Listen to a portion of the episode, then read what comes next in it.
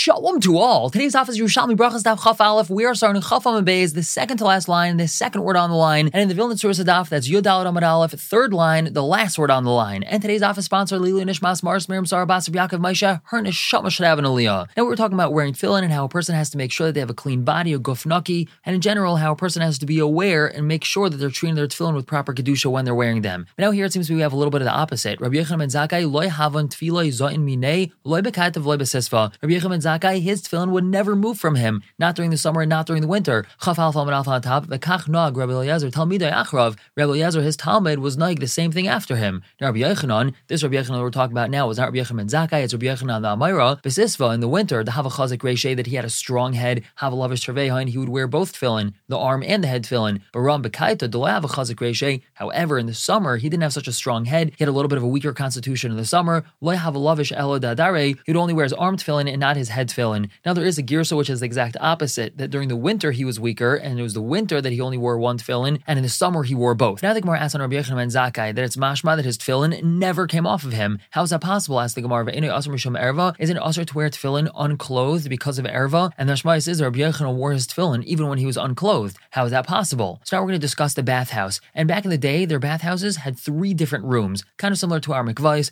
but usually our mikvahs only have two rooms. They had three rooms. In the outer room, the bayas hachitzon, for the most part, people were dressed over there. And usually what people would do is they would take off their clothing and immediately go into the middle room and deposit their clothing by one of the bathhouse attendants over there. And then from the middle room, they would go into the inner room, which is where the baths actually were, and they would bathe and do whatever they need to do over there. So we have first answer for Rabbi Yechanan. Amar Bar Abba, he tells us, and how does he know this Rabbi Yechanan did? Because he was a Talmud of Rabbi Yechanan. Abi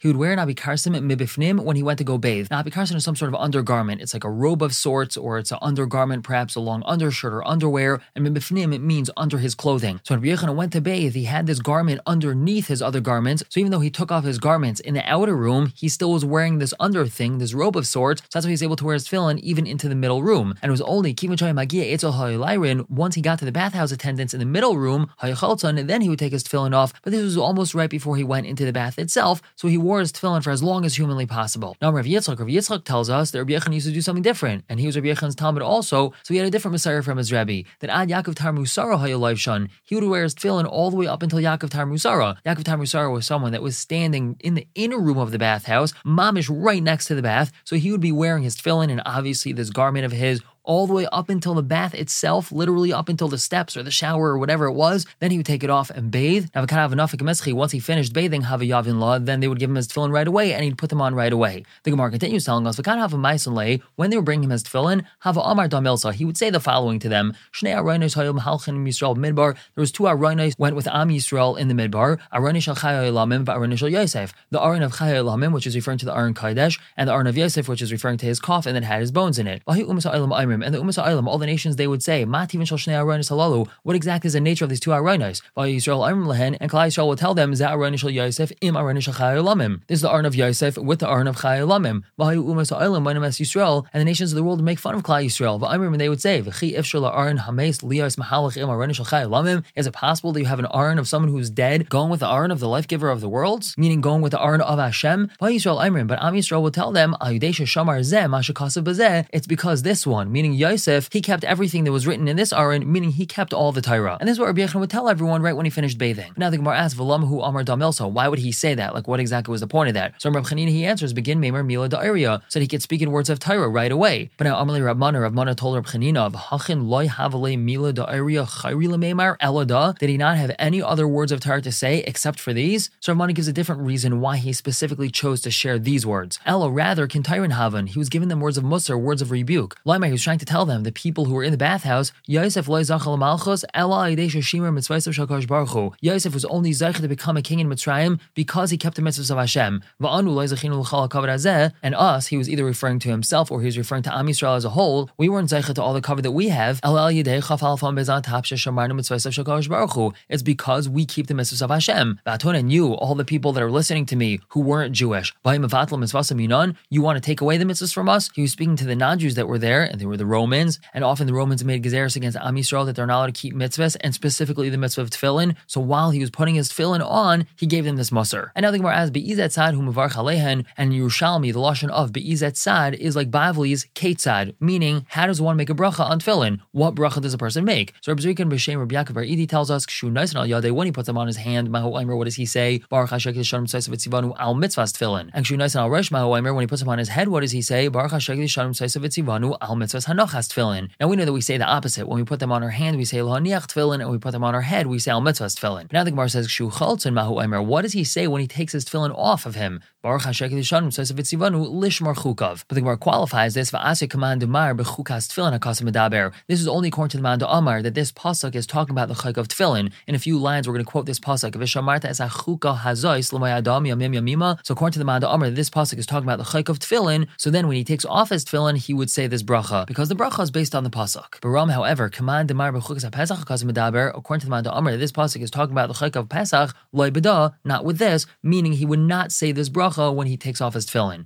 Now, Rav B'Shem Rav Lazar tells us hanois in tefillin b'layla. Someone that puts on tefillin at night, over say he's over in an No wearing tefillin at night. Umatam, what's the source for that? Pasuk tells us, You shall guard this chayk in its time. Miyamim yamima. What do we learn from this double lashon of miyamim yamima? Number one, yamim v'leilos. We wear tefillin only during the day, not at night. And yamima teaches us prat l'shabbos of tavim, excluding Shabbos and Yontif. We don't wear tefillin on Shabbos and Yontif either. As the Gemara of Harabavo, Yosef Masni Baramsha Utfilo Yaloi. Rabbi sat and learned in the evening, and he had his tefillin on him. So Gemara says no, mitzadon hava. He would just move them to the side. Ukamin bikadin hayu. It's just like he was having them there for safekeeping. Not that he was actually wearing tefillin, he just needed a place to store them, so to speak, so he left them on his head, but he moved them to the side, so it wasn't considered wearing tefillin. But now the Gemara continues, Isdabai Meimar, some say, Lo Amr El that this whole halacha that you're not allowed to wear tefillin at night is talking about someone who puts them on at night, meaning he wasn't wearing them during the day, or he took them off during the day, and he put them back on at night. Avalam Hayu Olavim Yaim, mutter. If he was already wearing them and now it just became night and he was still wearing his tefillin, it'd be mutter to continue wearing his tefillin. Now, Isdabai Meimar, some say that Nashmina Minada we can learn from the following. How do we know that we're not supposed to wear tefillin on Shabbos and Yantif?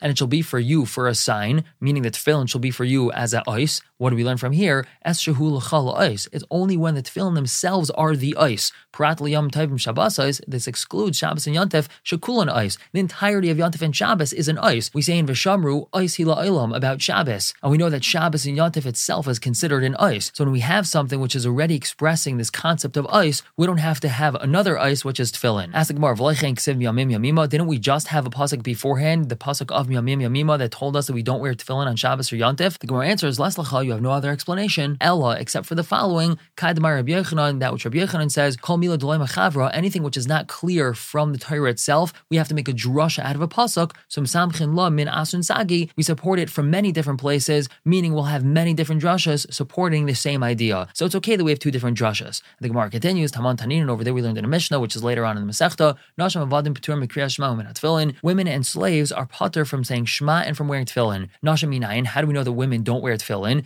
That's because the pasuk says, "V'limatam oisam es and you shall teach them to your sons. Meaning, you should teach Torah to your sons. What's the drasha v'leis b'neisechem? Not to your daughters. There's no mitzvah to teach to women. And what do we learn from here? Esru chay b'talmud Torah chay b'tefillin. One who's chayv in Talmud Torah is chayv in. Whereas nashim she'in chayavas b'talmud Torah, women who are not chayv in Talmud Torah, ain't chayav in b'tefillin. They're not chayv in. Now, what does this have to do with tefillin? So there's a hekesh. It says in the pasuk v'limatam oisam es and right afterwards the pasuk talks about tefillin. So we have this hekesh between Talmud Torah and tefillin. Someone who's chayv in Talmud Torah is chayv in tefillin. Women are chayv in Talmud Torah, so they're not chayv in tefillin. But when they asked the following question, Hare Michal bas Kushi, what about Michal, the daughter of Kushi? Who's Kushi over here? That's referring to Shaul HaMelech, meaning Michal bas Shaul. Michal, the daughter of Shaul HaMelech, the first wife of David HaMelech, Haisalai Veshes tefillin, she wore tefillin, and how is she able to wear tefillin? Right now, the Yerushalmi is understanding that if a person doesn't have a mitzvah to do something, it's actually usher for them to do it. So how is she able to wear tefillin? Chav Bez on the top, the wife of Yaina Hanavi, she would be Oila Regel,